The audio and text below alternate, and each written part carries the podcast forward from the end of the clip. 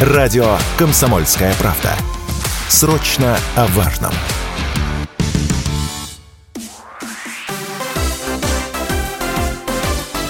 Новости спорта. Омский «Авангард» победил Нижнекамский нефтехимик в матче регулярного чемпионата континентальной хоккейной лиги. Игра в Нижнекамске завершилась со счетом 1-4. Омский клуб выиграл девятый матч подряд занимает второе место в турнирной таблице Восточной конференции. Нефтехимик проиграл 4 из 5 последних матчей и занимает девятую строчку.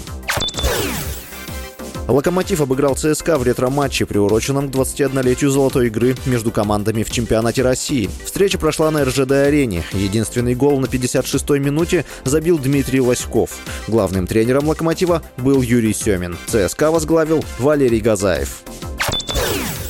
Сербский теннисист Новак Джокович выиграл итоговый турнир Ассоциации теннисистов-профессионалов 2023 года. В решающей встрече спортсмен оказался сильнее итальянца Янека Синнера. Встреча завершилась в двух сетах со счетом 6-3-6-3. В полуфинале Джокович обыграл первую ракетку мира испанца Карлоса Алькараса. На этой же стадии турнира Синнер победил россиянина Даниила Медведева. Итоговый турнир ATP проходил в Турине с 12 по 19 ноября. Призовой фонд соревнований составил 15 миллионов долларов. Джокович 20 23 раза побеждал на турнирах «Большого шлема». Он рекордсмен по этому показателю. С вами был Василий Воронин. Больше спортивных новостей читайте на сайте sportkp.ru